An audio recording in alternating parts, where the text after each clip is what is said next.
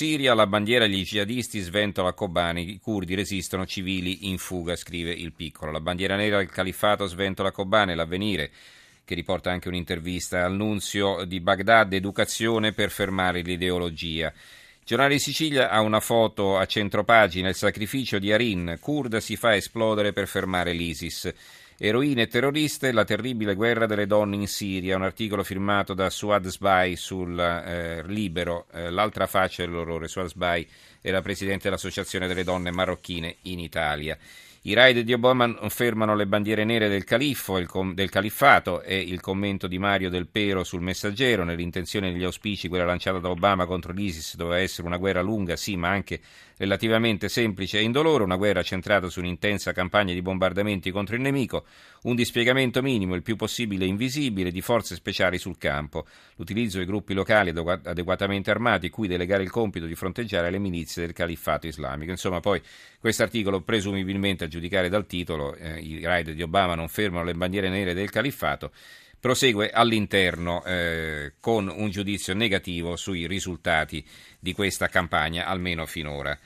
E il Fatto Quotidiano, non faremo propaganda ai tagliagole, scrive l'Independent di Londra, ha deciso di non dare spazio ai messaggi di morte dell'ISIS e non pubblicherà mai più le immagini di ostaggi inginocchiati davanti al carnefice e scrive eh, il fatto riporteremo tutte le informazioni che riguardano gli ostaggi caduti nelle mani dei tagliagole ma non daremo nessuno spazio agli assassini che vanno trattati da assassini allora saluto Gianandrea Gaiani direttore di analisi difesa Gaiani buonasera Buonasera a te, buonasera agli ascoltatori. E con noi anche Francesca Paci, giornalista della stampa. Buonasera Francesca.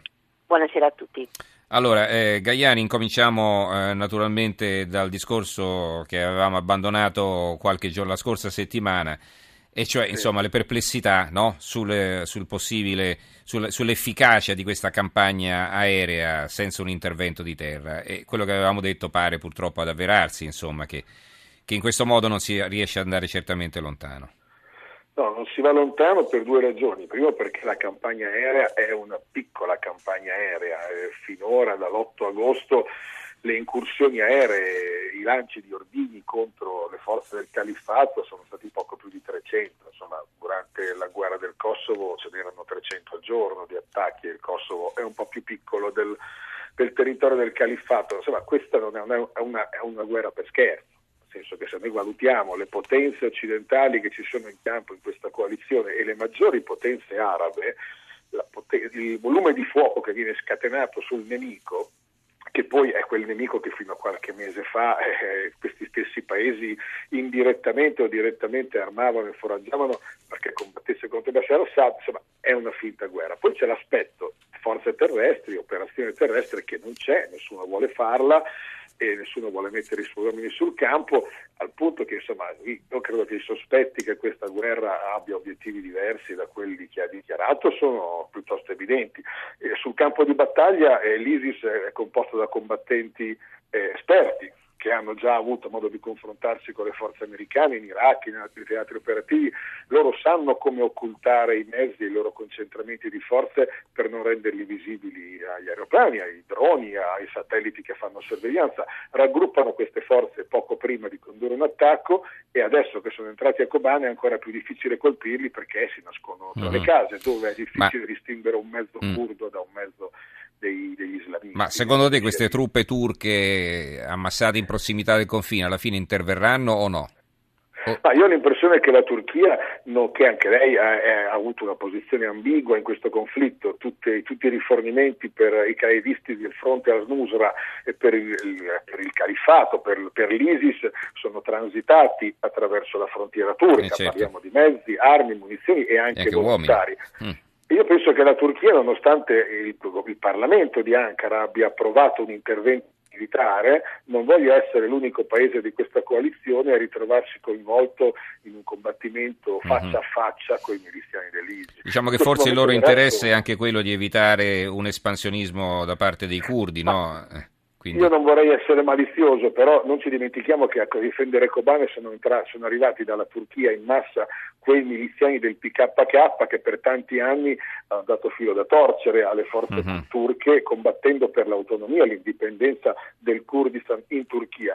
e credo che a molti in Turchia se questi miliziani curdi si faranno massacrare casa per casa sono più che contenti Kobane, non dispiacerà a molti adesso. allora eh, chiamo in causa Francesca Paci collega del quotidiano La Stampa che ha scritto un articolo molto interessante eh, sul giornale di ieri e sul, sul, sulla stampa di ieri, un articolo nel quale faceva il punto della situazione sull'affluenza di donne, e qui stiamo parlando di donne questa volta, che eh, accorrono eh, dall'Europa, da tutti i paesi d'Europa, verso la Siria e verso l'Iraq per unirsi nella lotta con l'ISIS.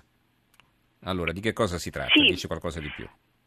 Guarda, ehm, questo delle donne è un fenomeno nuovo in qualche modo, e, ma diciamo, estremamente visibile perché eh, le donne, secondo, è sempre difficile parlare di dati in questi casi perché poi eh, mh, le persone che sono là nella maggior parte vengono identificate quando scompaiono e ricompaiono lì in video o segnalazioni o si manifestano in qualche modo, quindi le cifre sono approssimative, però molti eh, centri di ricerca dicono che le donne potrebbero essere circa un 10% delle, eh, della legione straniera che è partita dai vari paesi europei, eh, soprattutto Belgio, Francia, Gran Bretagna e Germania eh, per andare a combattere con, mm, insomma diciamo per andare a sostenere, perché poi non tutti combattono, eh, le truppe del, del califfato di al-Baghdadi.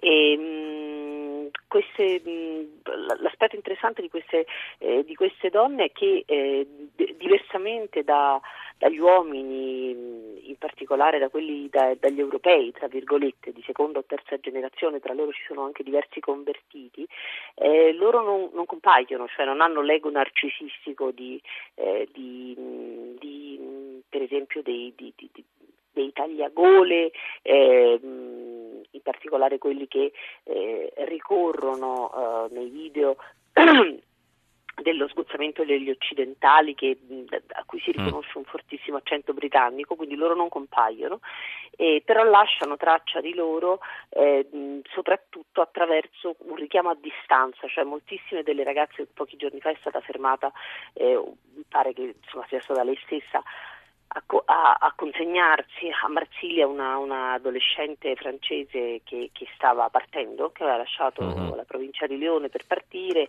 e, mh, mm, e così come più o meno nelle, negli stessi giorni anche dalla Gran Bretagna un'altra e tutte e due raccontavano di essere state eh, un, po' ehm, reclutate ma anche invogliate attraverso Facebook, attraverso i social network da altre che avevano già fatto la stessa cosa.